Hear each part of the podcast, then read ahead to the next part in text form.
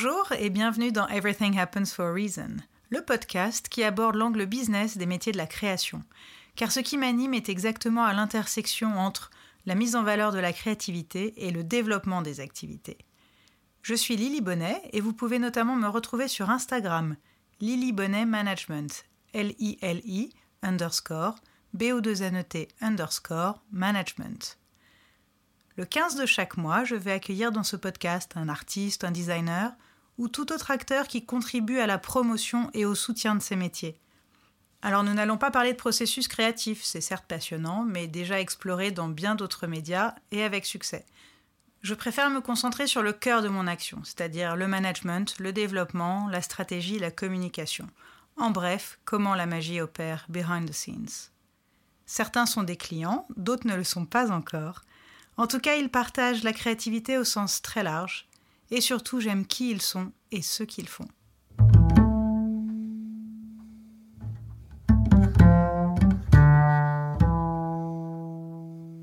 Designer freelance, spécialisée dans la conception de vêtements et accessoires en cuir, Marina Dias est depuis 2020 la directrice artistique de la marque Cordiz.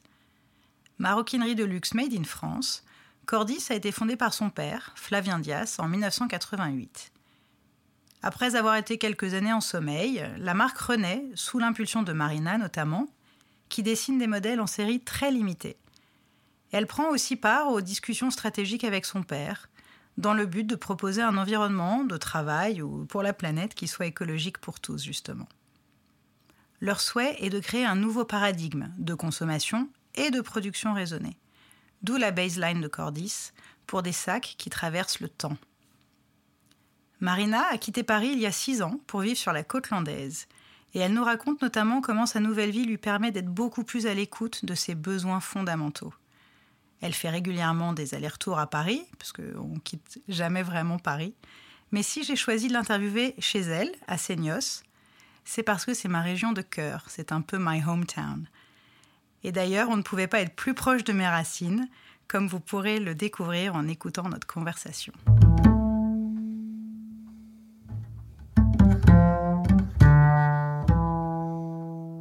Bonjour Marina. Et bonjour Lily.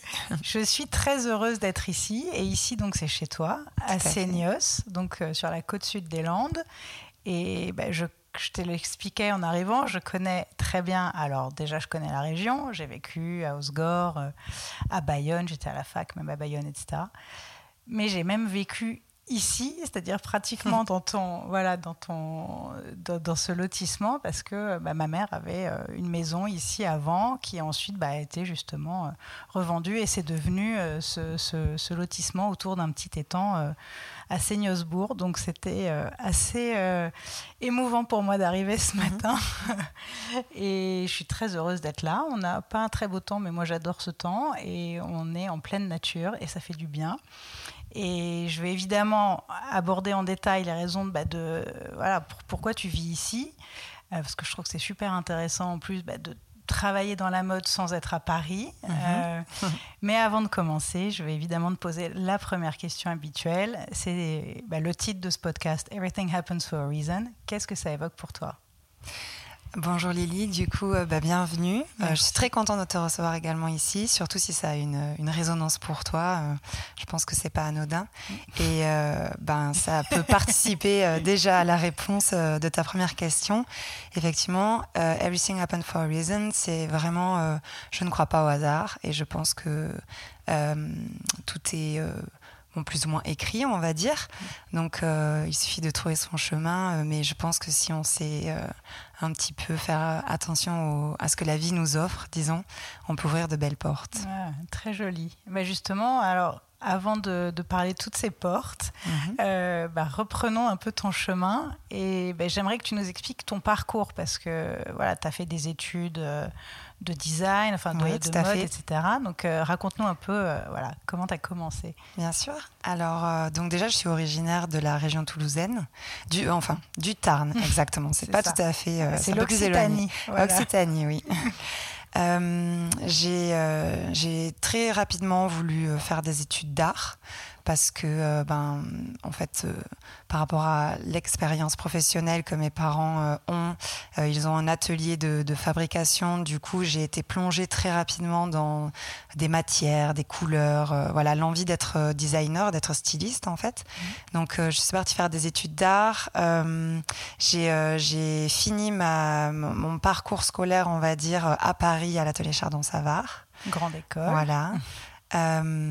J'ai fait quelques petits breaks, on va dire, pour voyager aussi un petit peu, parcourir le monde et puis m'enrichir d'expériences qui m'ont servi et qui me servent encore aujourd'hui d'ailleurs aussi dans mon métier. J'ai travaillé quelques années à Paris et puis j'ai décidé il y a 6 ans maintenant de m'installer, de revenir dans le sud-ouest, mais un peu plus sur la côte. Et alors juste je rebondis parce que tu disais j'ai aussi voyagé et toutes ces expériences elles me servent encore aujourd'hui. Qu'est-ce que tu as en tête par exemple qui pouvait paraître un peu anodin voire un grand détour et qui te sert aujourd'hui ? En fait, quand je suis partie voyager, j'ai vraiment été dans la découverte de moi-même. Enfin, c'était un petit peu un côté effrayant partir seule. J'étais assez jeune, j'avais à peine 20 ans et c'était le challenge, voilà.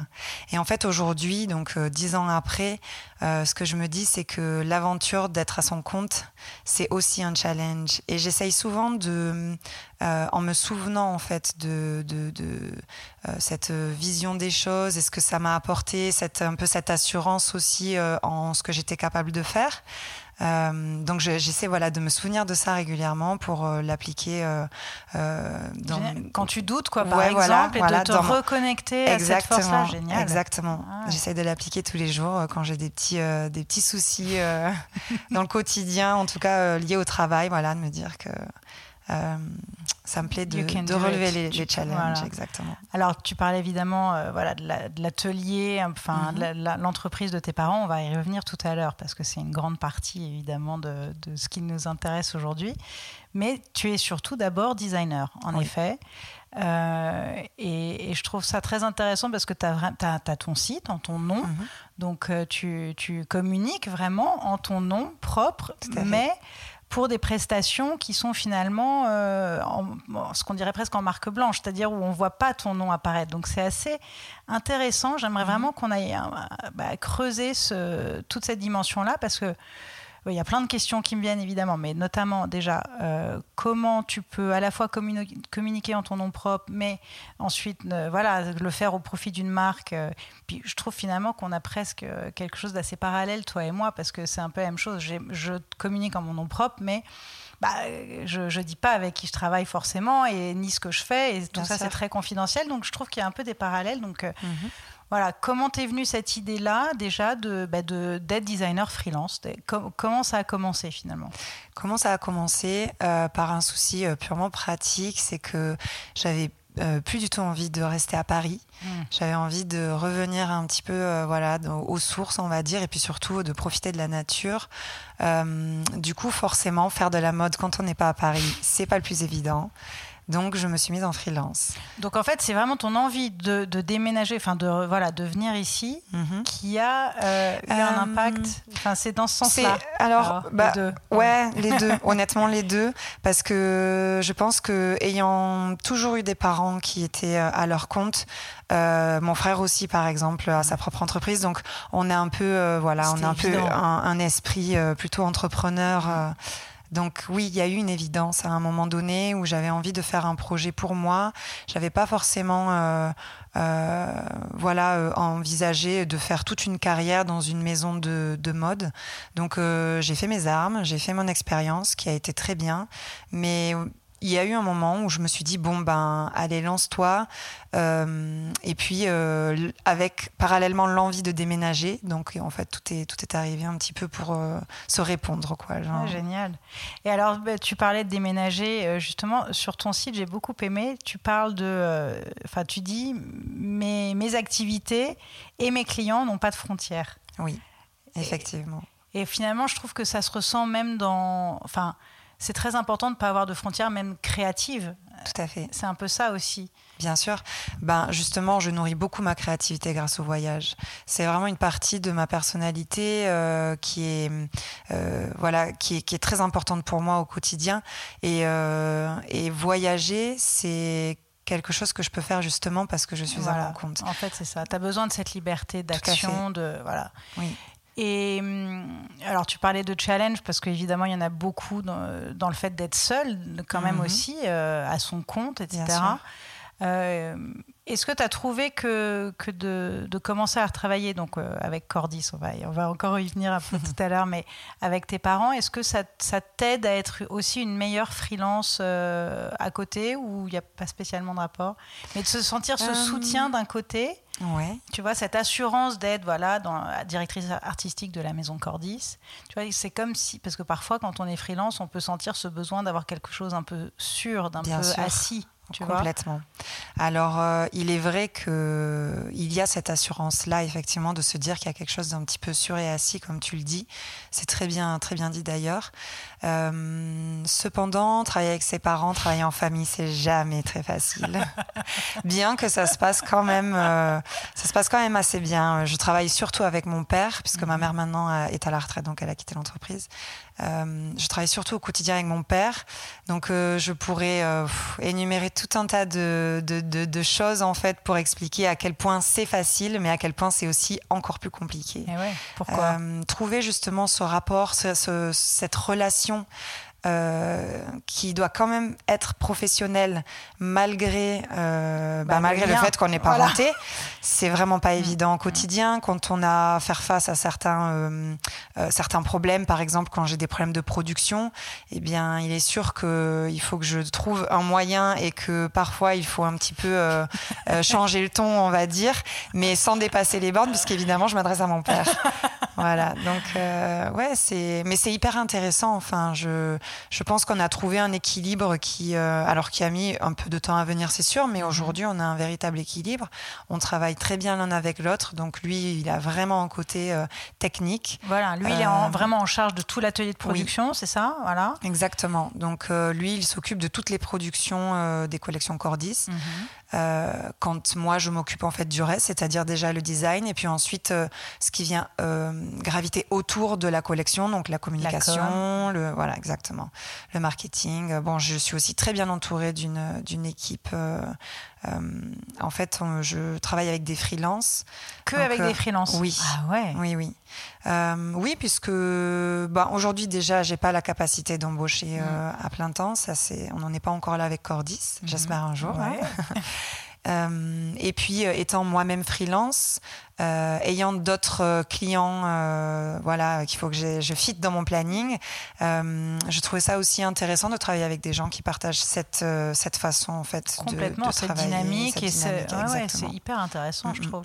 Finalement, je trouve qu'on arrive principalement depuis le Covid, on a gagné en flexibilité dans le travail, dans le temps de travail aussi. J'ai l'impression qu'on arrive enfin à plus équilibrer temps perso, temps pro, pas uniquement grâce à l'activité freelance, mais quand même globalement, je pense que c'est devenu tellement vital que ça s'imprime de plus en plus, même chez les dirigeants, même dans les grandes entreprises, avec le télétravail, mais pas seulement.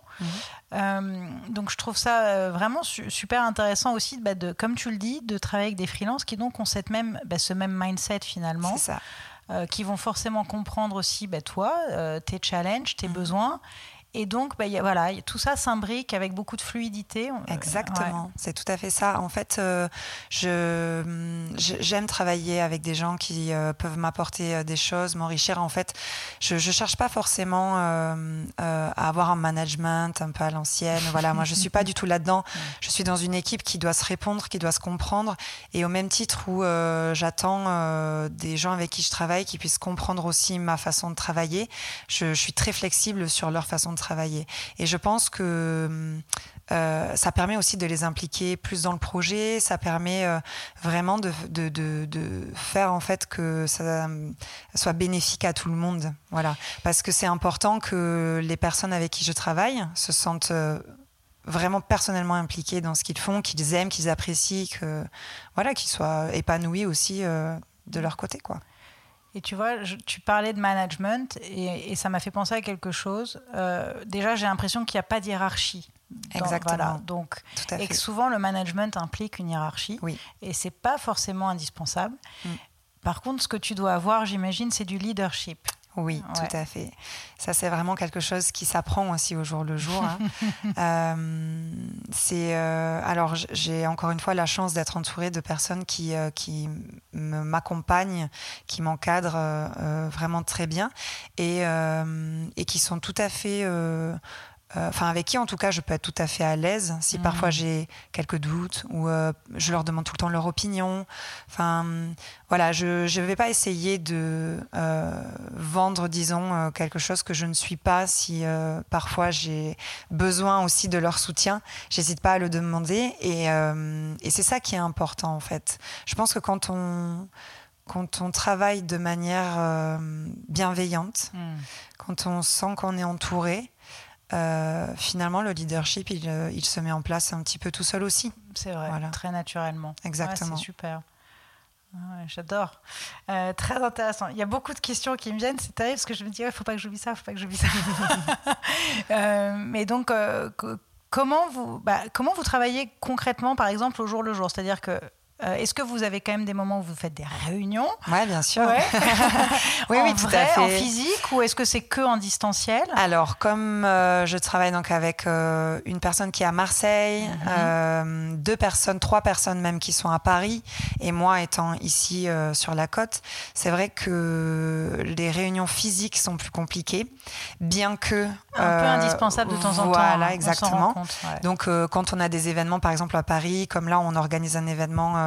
Fin novembre, on va toutes se retrouver. Alors je dis toutes parce que c'est que des filles, que des femmes.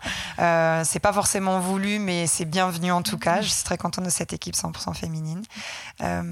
Du coup, on va toutes se retrouver et je sais que ça va nous faire du bien. Après, effectivement, toutes les semaines, on commence notre semaine avec une réunion qu'on fait en visio. Voilà, hein. Ouais. On met les choses un petit peu à plat. On organise notre semaine chacune de notre côté. Et puis ensuite, on est tout le temps connecté, quoi. Enfin, franchement, avec le téléphone, les mails, on passe nos journées à échanger, à se parler, grâce à... Mais est-ce que c'est pas trop de sollicitations aussi ? Parce que je me demande, c'est vrai que cette connexion...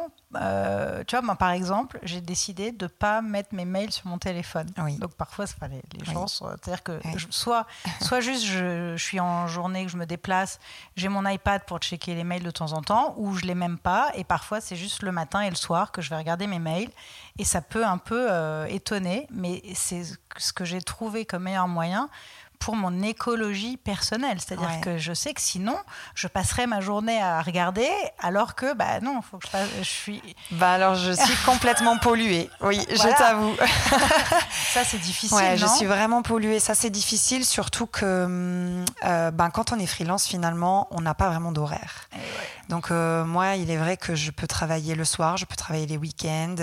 Et en fait, je me rends compte dernièrement, en plus, c'est une réflexion que je me suis fait il n'y a pas très longtemps, donc c'est assez marrant qu'on en parle. Je me rends compte que quand je suis même avec des amis, dans des moments complètement off, j'ai tendance à répondre, à regarder mes mails. Et dès que je suis sollicitée, en fait, j'essaye d'être présente, puisque de toute façon, si on me sollicite, c'est qu'il y a quelqu'un de l'équipe qui travaille. Donc, il faut que je sois disponible. Et ça, c'est compliqué, effectivement, parce que voilà, on est un peu moins dans le moment présent avec les amis, par exemple, avec lesquels on va passer un certain temps. Et je pense que c'est encore quelque chose qu'il faut que je travaille. Oui. Je pense que ça vient un peu plus avec le temps, finalement, aussi. Mais tu vois, je dis ça, même moi, ça m'arrive en famille. Tout d'un coup, je vois un client qui pose une question. De la même façon, je me dis, il faut que je réponde. Mais, donc, c'est très compliqué de se discipliner. Exactement, en fait. C'est une discipline. Vraiment. C'est ça. Et de se dire, OK, non, là, c'est le temps perso. Oui. Là, c'est le temps de la famille. Même là, ça peut être le temps du cinéma, juste seul aussi. Enfin, moi, je vois que je suis obligée de m'imposer parfois des temps vraiment où je ne peux pas répondre et d'essayer de même d'éteindre le téléphone, etc. Alors pour ça, moi j'ai quelque chose qui est très efficace. Alors déjà, je tiens à dire que même l'idée d'être tout le temps devant un écran, Je trouve que c'est assez compliqué, honnêtement. Après, on peut pas avoir, bon, on peut pas tout avoir. Il y a forcément des contraintes, mais je trouve quelque chose de très efficace là-dessus. Enfin, par rapport à ça, pardon, c'est d'aller surfer. J'allais le dire, j'étais sûre, évidemment. Bah, ouais. Alors, ça peut paraître un peu, voilà, non, bah, rêveur quand je dis ça, mais en fait, vraiment, voilà, j'ai choisi cette vie et vraiment les moments où je suis face à un problème, j'ai pas de solution tout de suite, j'ai l'esprit embrouillé, pardon. Les esprits. Tout est. On est plusieurs dans ma tête, peut-être, c'est pour ça, ouais, sans doute. Mais voilà, non, quand les idées ou les idées qui ne viennent pas, quand il faut aussi être créatif, en fait, j'ai besoin de couper. Je vais surfer. Quoi. Bah voilà. Ouais. Bah, ça c'est la meilleure réponse. En fait. Et ça vide la tête, ça remet dans une énergie qui est incroyable, qui permet de repartir pour encore. Bah, parce que d'abord, t'as la connexion au corps. En fait, et à la nature. Et c'est ça qui est génial avec le surf. Moi, j'en ai fait il y a longtemps. Hein, donc, mais je comprends tout à fait. C'est-à-dire que... Et puis, tu as cette humilité face à l'océan qui sera toujours plus fort que nous. Ça, il faut le savoir. Là, on le voit en ce moment. On a une énorme tempête avec des vagues, submersion, etc. Oui. Enfin, c'est impressionnant. Et on est tout petit et ça fait du bien aussi je pense de se reconnecter à cette humilité nécessaire, surtout quand on est dans des métiers comme ça de conception où parfois tu sais, voilà, ça peut monter vite. Et il y a vraiment une idée de méditation en fait. Il y a aussi de ça. Enfin, c'est vrai que finalement quand on est dans l'eau, on coupe tout. On ne peut pas se faire polluer, quoi. Et puis bon, évidemment, j'ai pas mon téléphone dans ma poche, donc donc déjà d'un point de vue très physique, voilà. Exactement. Ça aide. Et ça, je te comprends. Alors, il y en a d'autres qui vont choisir le sport aussi. Enfin, de toute façon, le surf, c'est un sport, c'est très physique. Mais ça peut être la marche aussi. Mais en tout cas, voilà, de tout de suite repasser par le corps, de faire redescendre littéralement. Voilà, quand ça bouillonne là-haut, de tout faire redescendre. Et après, chacun trouve ses techniques. Mais j'avoue que, voilà, si t'es venu ici tout à l'heure, tu disais, je veux pas passer la journée devant un écran. Bah oui, si t'es venu ici, c'est pas pour être la journée devant un écran. Là, t'as un jardin en plus. C'est exactement pour avoir cette connexion à la nature là. Et tu vois, justement, j'allais te poser cette question. En quoi le fait de vivre, finalement, là où on part en vacances, ça a un impact au-delà de ta créativité, mais même sur sur ton environnement, sur ta façon de travailler, sur ta méthodologie de travail. Parce que je pense que ça a un impact même qui est peut-être inconscient, mais la façon, tu vois, ce que tu viens de dire, genre quand ça va pas, je vais surfer, ça c'est une chance inouïe, mais justement tu l'as choisi. Complètement. C'est une très bonne question. Oui, je dirais que l'envie de pouvoir être assez libre dans sa journée. Alors, encore une fois, tout est relatif. J'ai évidemment des contraintes comme tout le monde.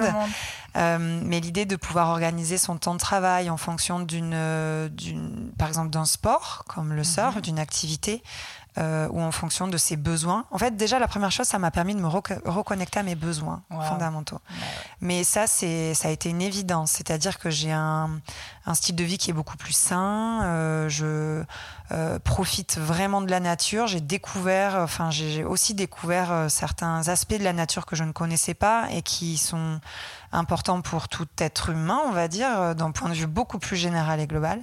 L'idée d'aller marcher dans la forêt, par exemple, pour aussi se ressourcer. Enfin, voilà, tout un tas de choses, en tout cas, que j'ai envie de me permettre au quotidien, dans ma journée, dès que j'en ai besoin. J'avais pas en fait envie de m'enfermer dans des bureaux de 8h à 19h et puis se dire que quand on sort, il fait déjà trop nuit pour profiter ou voilà. Donc en fait, j'essaye de m'organiser un peu comme j'en ai besoin sur l'instant en fait. Voilà. Et est-ce qu'il y a des moments où le fait de pas être à Paris, tu le ressens quand même comme une contrainte ou une frustration? Oui, bien sûr. Alors déjà, quand je me suis installée ici, dans le sud-ouest, il y a vraiment eu une période de deuil un peu, de tout ce que je vais rater ou de, je sais pas, une carrière qui n'existera plus. Bon, alors c'est très bête, mais parce qu'on peut tout à fait faire carrière ailleurs qu'à Paris, évidemment. Et puis, mais il y a quand même eu cette idée de deuil de quelque chose que je n'aurais plus. Alors effectivement, on a quand même... moins de possibilités, on va dire, culturellement réseau, bien que depuis les années Covid, voilà, il y a énormément de gens qui sont venus. Enfin, là, je vois le monde on est là dans les vacances de la Toussaint, j'ai l'impression qu'on est en plein été. Bien sûr, il y a beaucoup de personnes qui sont venues s'installer vers ici ou comme ailleurs, je pense, en France, et il y a quand même le réseau qui se fait aussi ici. Pour tout dire, parfois je rencontre des gens à Paris qui me disent « Ah, j'ai travaillé avec Antel qui est à Biarritz. » Enfin, bon, voilà. Ça va vite en fait. Donc aujourd'hui, non, je ne ressens plus trop ce manque de Paris, en tout cas dans mon travail, parce que j'arrive quand même à trouver un bon équilibre et surtout, je vais souvent à Paris. Ah voilà. Ouais. J'ai quand même besoin d'y aller pour travailler, pour rencontrer par exemple des clients ou des fournisseurs. Donc j'y vais et c'est cette petite dose qui me fait du bien. D'avoir inversé finalement le rythme. Oui, au lieu de venir régulièrement sur la côte, voilà, maintenant t'es basée ici et tu viens de temps en temps. Et... Donc j'ai plus besoin d'être à Paris dans mon quotidien, mais oui, effectivement, il y a quand même une petite dose de Paris. Ouais, quand même. Ouais, qui est nécessaire. Tu vois, moi qui suis née à Paris, born and raised in Paris, comme on dit. Oui. Et donc, je suis partie à l'âge de 14 ans pour venir dans Moncaos Gore. Et souvent, on me pose la question, ou même je me la pose évidemment, est-ce que je pourrais revenir vivre ici, par exemple ? Alors, je pense que je ne pourrais pas revenir ici exactement, mais même avec mon mari, on commence à se poser des questions par rapport à la qualité de vie dont on a envie, pour nous, pour notre fils. Et c'est vrai qu'on a un vrai besoin de nature, et je dois dire que d'inverser justement, de se dire on continue quand même à garder ce lien à Paris, parce que lui aussi il est parisien, et je sais que c'est quelque chose de très profond, mais c'est de plus en plus fatigant, il faut le dire, voilà.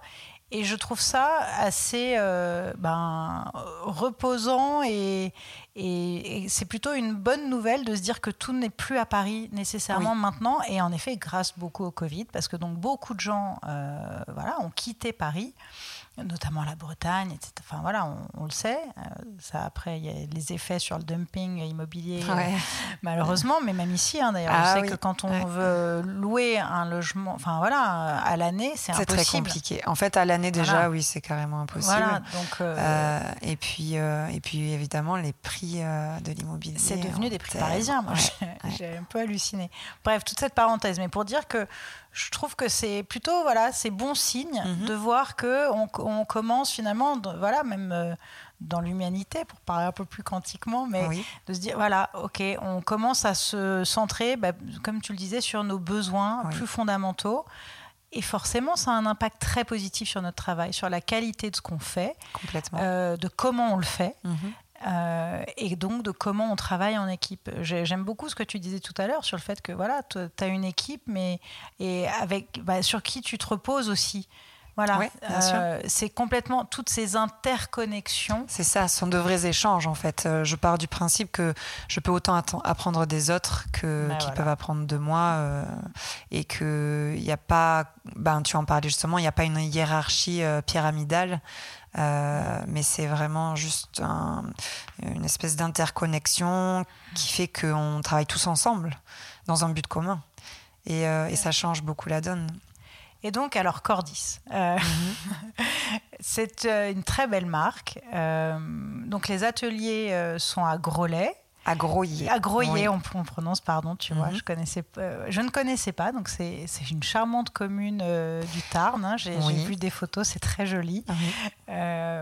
Et alors, est-ce que tu peux, avant de nous reparler un peu de ta façon de travailler avec ton père, etc., tu peux nous expliquer un peu l'histoire comment tes parents ont repris, je crois que c'était des ateliers qui existaient, parce qu'en fait, j'ai vu que la filière cuir remonte au Moyen-Âge là-bas. Oui, en fait, Graulhet, c'est vraiment le berceau du cuir en France, en tout cas, surtout dans le sud-ouest, mais ça a eu un rayonnement incroyable depuis le Moyen-Âge. Je pense jusque dans les années peut-être 70 ou 80. En fait, donc c'est une ville qui est quand même très industrielle. Donc je disais charmante, petite. La campagne autour est très charmante. La ville en elle-même, bon, c'est charmant. Hein. Il y a d'ailleurs des maisons qui sont très, très, très anciennes. Enfin, si on veut visiter, il y a vraiment une histoire qui est très vieille à Graulhet. Et justement, toute cette histoire, elle tourne autour des métiers du cuir, que ça soit les tanneries, que ça soit les maroquineries, enfin... Bref, et il y a encore beaucoup de gens qui travaillent le cuir, alors bien moins qu'à une certaine époque, malheureusement, mais il y a encore des gens qui travaillent le cuir et qui sont connus, j'ai des clients qui se fournissent chez certains fournisseurs qui sont à Graulhet, des clients de Paris par exemple, voilà. Donc mes parents, c'est vrai, ils ont acheté un petit atelier qui existait déjà mais qui était vraiment en déclin. Je pense que ça devait être dans les années 80. Ouais, c'est ça. Et très vite, ils ont décidé de... Alors, ils ont trouvé des clients, mais très rapidement, ils ont décidé de lancer leur marque. Ça, c'est surtout pour l'époque... Je pense que c'était hyper innovant parce que fallait oser justement en plus être sur un marché assez concurrentiel. Exactement, ouais. C'est vrai qu'à l'époque on parlait quand même beaucoup moins des accessoires qu'aujourd'hui, des accessoires de mode, donc maroquinerie, voilà, ou ceinture aussi, je crois qu'ils ont fait de la ceinture à un moment donné. Et bref, ils se sont lancés. Cette marque a quand même existé pendant plusieurs années, mais c'était quelque chose de très classique, des cartables, des portefeuilles, des petits porte-clés. Enfin, ça restait vraiment de la maroquinerie pure et dure. Voilà. Et puis petit à petit, ils ont commencé à devenir assez renommés, on va dire, parce qu'ils fabriquaient également pour d'autres marques, pour des grandes maisons qu'on va évidemment pas citer. Non, on n'a pas le droit. Mais ils n'ont pas tout de suite fabriqué pour des grandes maisons, mais en fait, de petit à petit, ils ont commencé à prendre de l'ampleur. Beaucoup de marques, donc de maroquinerie française.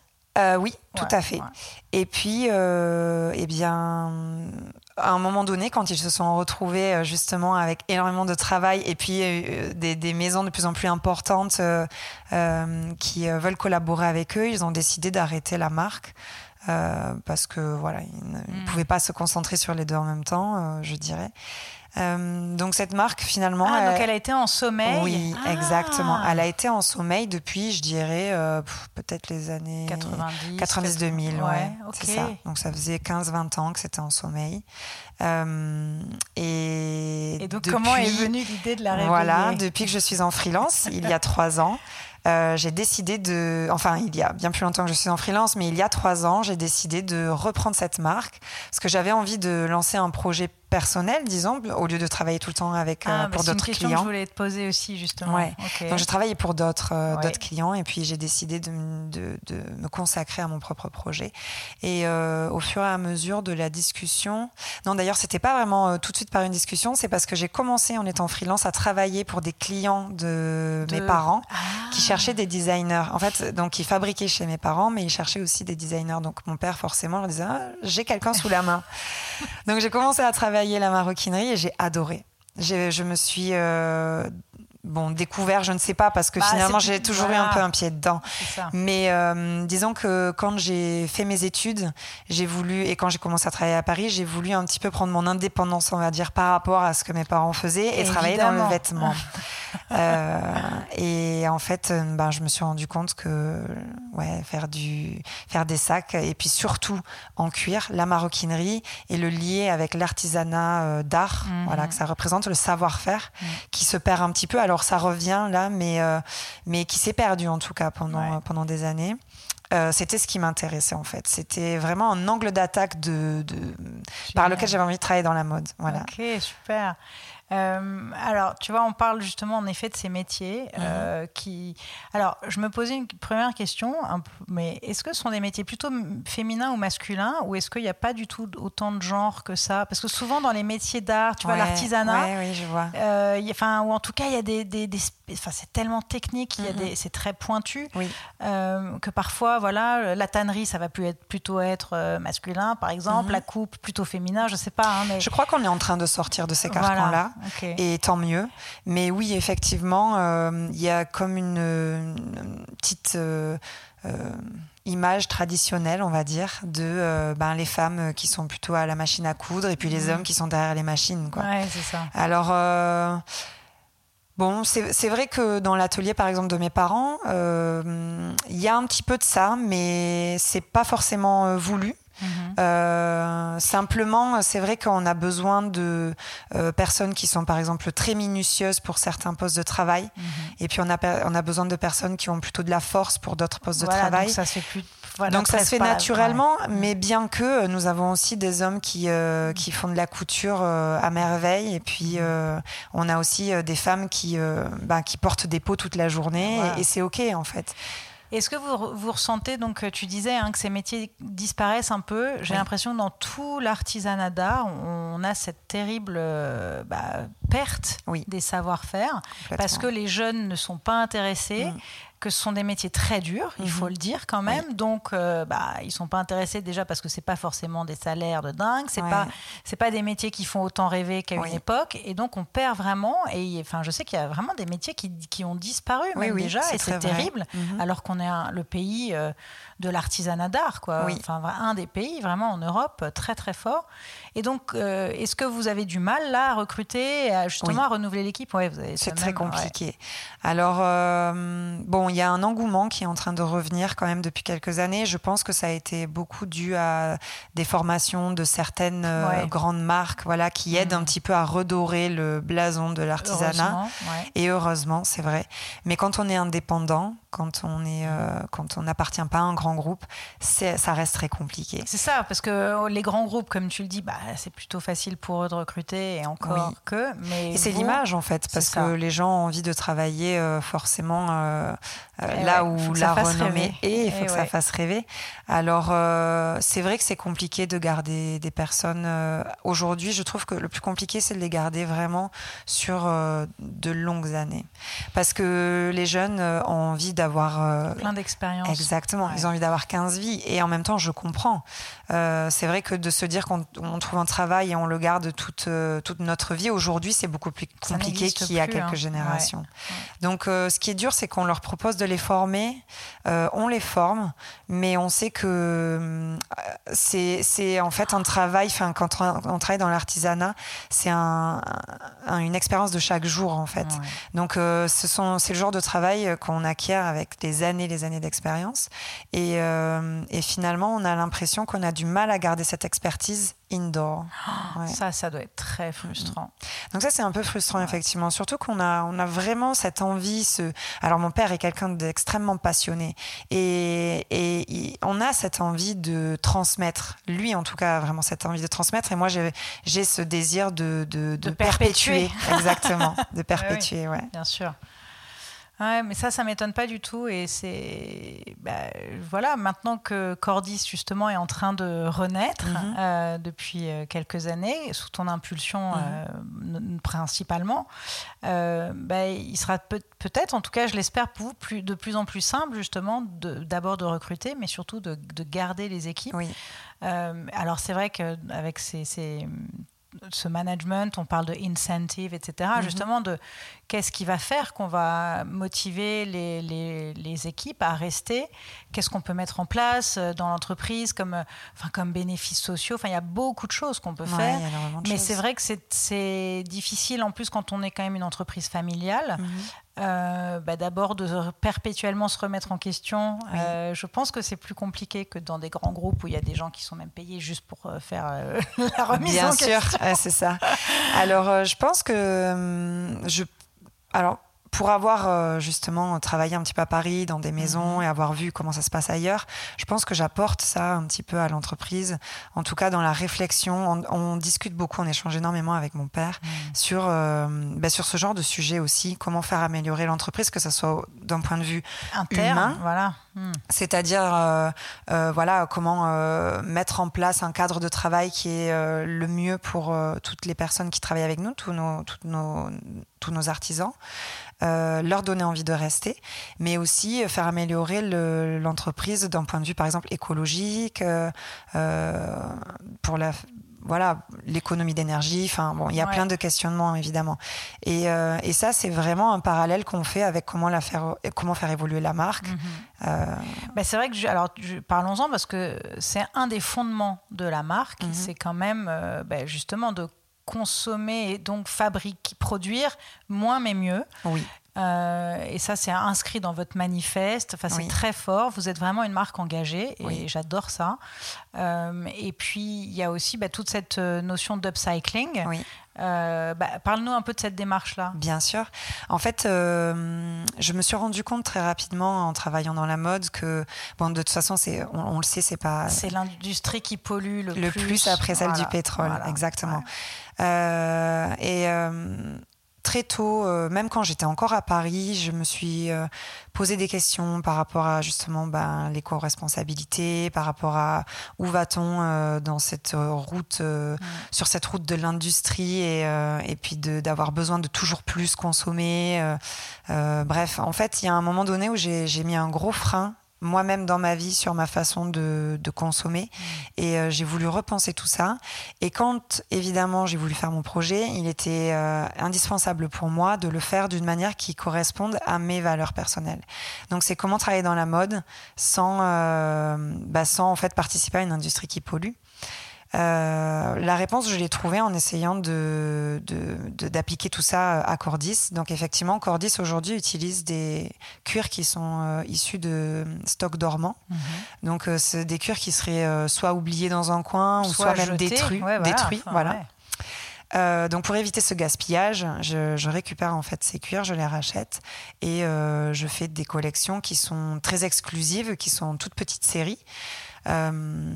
Et pour prendre le contre-pied de ça, et ce que j'explique, c'est que finalement c'est pas mal parce qu'on peut avoir des produits qui sont quasiment uniques, et donc du coup le contre-pied, c'est mettre en avant la qualité du produit et se dire finalement si on vend moins mais qu'on vend mieux, c'est ok, parce que il y a quelques générations de ça, on pouvait se transmettre des sacs en cuir, se transmettre. Ouais. Et c'est ça aussi la beauté d'un produit en cuir. C'est qu'il traverse le temps, il se patine aussi avec le temps. C'est magnifique. Et l'histoire. Quoi. Et l'histoire, voilà. Exactement. Ouais. Donc aujourd'hui, on a envie de revenir à ça, en fait. Un produit que si on entretient un minimum, bien sûr, mais qu'on puisse presque se léguer, en fait. Exactement. Alors, j'ai deux questions qui me viennent tout de suite. La première, c'est... c'est finalement...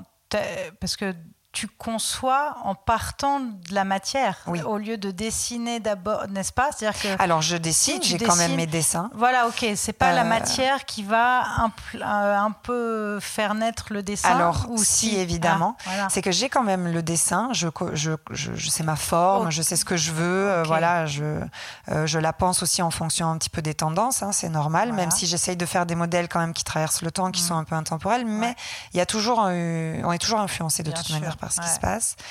Et donc ensuite, ça devient, la contrainte nourrit ta créativité. Oui, exactement, parce que plutôt que d'aller commander des cuirs dans certains coloris qui sont les coloris de l'été prochain ou j'en sais rien, moi je vais regarder ce que j'ai sous la main, je vais sélectionner, je vais faire ma carte en fait, ma gamme de couleurs comme ça, et au final ça vient nourrir, c'est-à-dire que j'ai peut-être une idée d'un dessin mais je ne sais pas vraiment ce à quoi ça va ressembler avant d'avoir trouvé les matières.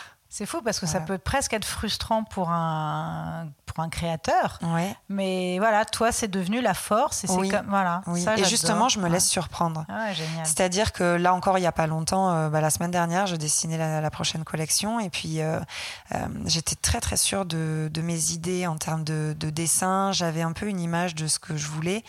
Et finalement, quand j'ai fait mes petites incrustations avec les matières que j'ai trouvées, j'ai été vraiment très surprise par certains modèles où je me suis dit « Ah ouais, quand même, ça le fait !» Ou alors l'inverse, « Non, ça marche pas du tout, bon, on abandonne l'idée. » Mais ouais, c'est...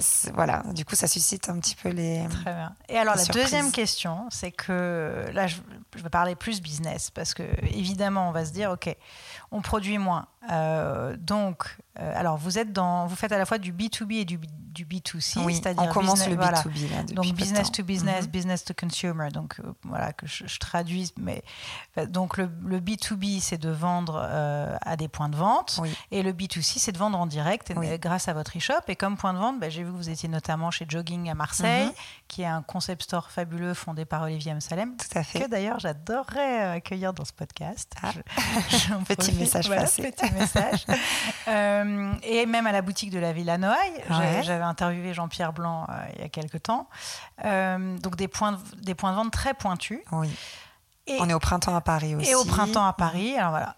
Mais alors, comment on fait quand on est une marque comme ça, qui est dans l'éco-responsabilité, donc la slow fashion, comment on fait pour quand même se développer en termes de business, en termes de chiffres, parce que c'est quand même le nerf de la guerre, bien sûr, alors qu'on produit moins, et que vous êtes quand même à un price point, à un positionnement de prix qui est plus que raisonnable pour du made in France, d'une qualité et d'un dessin, vraiment comme tu le disais. Enfin, moi ça m'évoque beaucoup la danse. Je sais pas si c'est une de tes.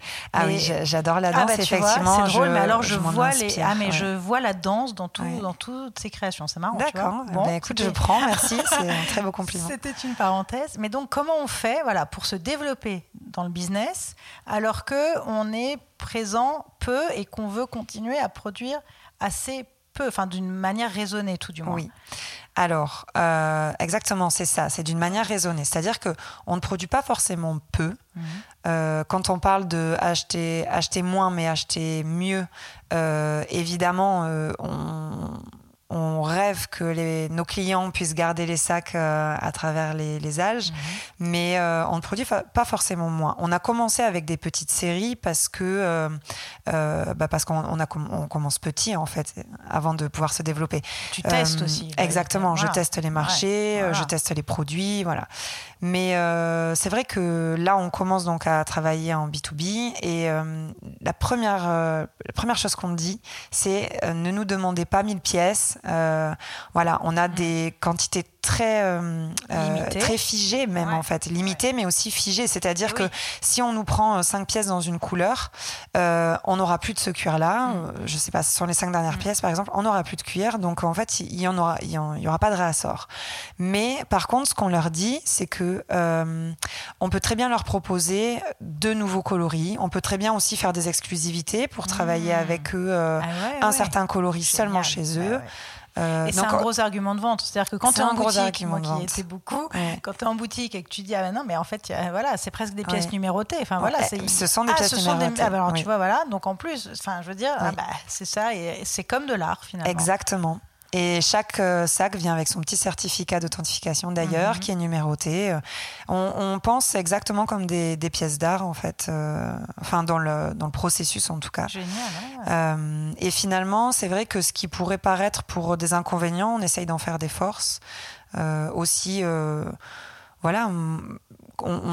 peut le voir sur le site de toute manière. Nous, on dit à nos clients, par exemple, vous n'avez que 3 modèles dans ce coloris, donc vous êtes sûr qu'il n'y a que 3 personnes autour du monde qui auront le même sac que vous. C'est génial. Ah, ça, j'avoue que... ça, je pense qu'il y a beaucoup de femmes et d'hommes d'ailleurs, mais c'est un truc très féminin que d'avoir envie d'une exclusivité, j'ai l'impression. Mais Cordiz, pour revenir sur le côté féminin, Cordiz a quand même essayé de ne pas trop genrer, parce qu'on a envie aussi de développer cette envie de sac à main, d'inclusivité, mais de sac à main pour les hommes, et de ça se fait de plus en plus, mais c'est vraiment quelque chose qui nous parle. Ouais. J'aimerais revenir un peu sur la concurrence. Il y a eu un article récemment dans le Figaro qui était un très très bon article que m'a envoyé Marie. Alors Marie Le Sert, tiens, on va parler de Marie un peu parce que c'est quand même grâce à elle qu'on est là et qu'on s'est rencontrés aujourd'hui. Donc je fais une parenthèse. Marie qui a fondé l'agence Front Row, qui est donc une agence agence de communication, qui est, de mémoire, elle travaille sur deux axes principaux, c'est-à-dire le design et l'engagement. Donc le design, c'est à la fois l'artisanat, la joaillerie, l'architecture même. Elle travaille avec des archis. Et l'engagement, donc l'éco-responsabilité. Elle travaille beaucoup avec des entrepreneurs féminines aussi. Donc là, pour le coup, Cordiz, vous êtes sur les deux tableaux. Hein. Vous êtes à la fois design et engagé. Et donc, alors, on va parler justement de votre collaboration avec Front Row, parce que ça m'intéresse. C'est la première fois finalement que j'accueille quelqu'un dans le podcast qui travaille avec une agence de com externe. D'accord. Donc, je trouve que c'est très intéressant qu'on aille un peu aussi creuser ça. Mais donc, je me demandais aussi en termes de concurrence, parce que toi, comme tu travailles aussi avec des marques qui peuvent être des concurrentes, Cordiz, comment tu fais dans ton... tant que c'est en lien avec tes valeurs personnelles, j'imagine que... Comment tu fais pour travailler pour Cordiz, pour d'autres marques qui sont donc soit concurrentes entre elles ou concurrentes de Cordiz. Ça doit être un peu... Comment tu fais pour gérer tout ça et puis après, on reviendra sur tout le pan de com et marketing. Bien sûr. Oui, donc c'est vrai que quand on travaille pour plusieurs marques, il faut arriver à bien différencier les ADN, en fait, de chaque marque. Donc, quand je travaille pour des clients... je travaille pas pour moi en fonction de ce que j'ai envie. J'essaye vraiment de coller un maximum avec les envies et les besoins des clients pour lesquels je travaille. Et en général, ça se fait assez facilement parce que, en tout cas, tous les clients avec lesquels j'ai travaillé jusqu'à maintenant avaient un univers complètement différent de Cordiz. Donc c'était assez simple finalement de dessiner des modèles qui n'ont rien à voir, enfin que je ne pourrais pas faire par exemple pour Cordiz, et en même temps je me permets avec Cordiz des libertés que je me permettrais peut-être pas pour d'autres clients. Bien sûr. Donc en fait ça va, ça se fait assez facilement. Alors donc revenons sur la communication. J'aimerais savoir ce qui vous a poussé à faire appel à une agence. Comment vous travaillez ensemble? Est-ce que si vous déterminez ensemble la stratégie ou est-ce que c'est... comment ça se passe avec Front Row? Alors, qu'est-ce qui m'a poussée à travailler avec Front Row? Déjà, c'est justement parce que je ne suis pas à Paris et que pour faire de la com, c'est quand même pas simple. Et je me suis dit à un moment donné que pour se faire connaître, il faut évidemment être visible et pour ça, il faut s'entourer de personnes qui ont... qui savent un peu à quelle porte frapper, qui savent comment démarcher des journalistes. Ouais, ou, métier, voilà. Ensuite, on a choisi de travailler avec Front Row parce que il y a eu quelque chose une résonance en fait très personnelle dans nos valeurs partagées. Il y a eu vraiment une accroche aussi, une rencontre. On s'est vraiment bien entendu, ça s'est fait de manière très fluide, très rapidement. Et c'était une agence qui était alors à taille un peu plus modeste que d'autres agences vers lesquelles on s'est rapproché. Et on s'est dit qu'on allait certainement être mieux accompagné plutôt que noyé dans un bain d'autres marques et d'autres... Et il y a cette proximité, en fait, qui nous a séduits. Et c'est vrai qu'aujourd'hui, avec Marie, on partage, je pense, même au-delà de Cordiz, et c'est ça qui est hyper intéressant, c'est humainement, c'est mais très et très c'est presque important. De la co-création quand il y a une... Oui. Voilà. Complètement. Là, par exemple, je reviens tout juste de Paris. J'ai participé à l'exposition d'une amie. J'ai fait un tableau en cuir parce qu'à mes heures perdues, je fais aussi des tableaux avec le cuir. Et Marie, en fait, a pris ça très à cœur et s'est beaucoup engagée s'est beaucoup impliquée dans la communication de cet événement. Donc voilà, c'est un peu en dehors de Cordiz, on va dire. Bon, finalement, ça a quand même un lien. Voilà. Mais exactement, ça vient nourrir. Et c'est ça que j'apprécie énormément avec Marie, c'est que elle n'a pas non plus de frontières.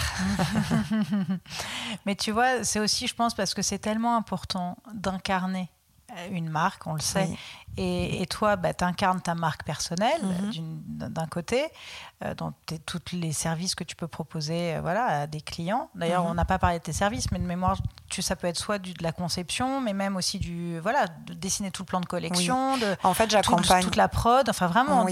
Complètement. En fait, j'accompagne un client du point A qui est imaginer une collection, donc la dessiner, l'étude des tendances, trouver les matières, enfin tout ce qui est sourcing d'accessoires, métalliques, tout ça, jusqu'au produit final. Donc il faut aussi, si un client a besoin que je l'aide à trouver une unité de production, je peux faire le contrôle qualité, je fais le dossier pour dossier technique pour le développement.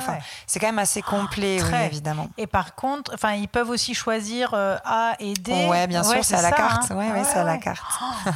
C'est très fort. J'étais assez impressionnée quand j'ai vu ton site, justement, parce que je me suis dit, ok, waouh. Ouais, merci. Non, c'est vrai. Bon, on pourrait continuer encore très longtemps. Avec plaisir. Il y a un moment, il faut quand même s'arrêter. Et donc, j'en viens à ma dernière question, qui est la question signature.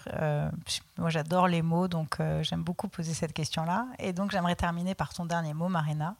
Dans la langue de ton choix, quel serait le mot là, que tu as envie de poser pour conclure? C'est marrant que tu me poses cette question parce que une amie très chère m'a posé cette question il y a peut-être 2-3 ans. Elle m'a dit: quel est le mot de ta vie? Alors je ne sais pas si on a un seul mot tout au long de sa vie, mais ça m'a amené à beaucoup réfléchir pour trouver un bon mot. Ça m'a donné des frissons. Le mot de ta vie, c'est un peu une pression quand même. C'est une pression, mais c'est en fait pour dire aujourd'hui dans ta vie qu'est-ce qui est important, et ça rejoint exactement la question que tu me poses. Et depuis quelques années, je dirais que c'est partage. L'idée de partager, c'est très important pour moi. Et je pense que ça se ressent aussi avec Cordiz parce qu'il y a cette idée de transmission, de savoir-faire. Donc voilà. Et ça se ressent de toute façon quand on te rencontre. Merci. Merci beaucoup, Marina. Merci à toi. Merci moi aussi.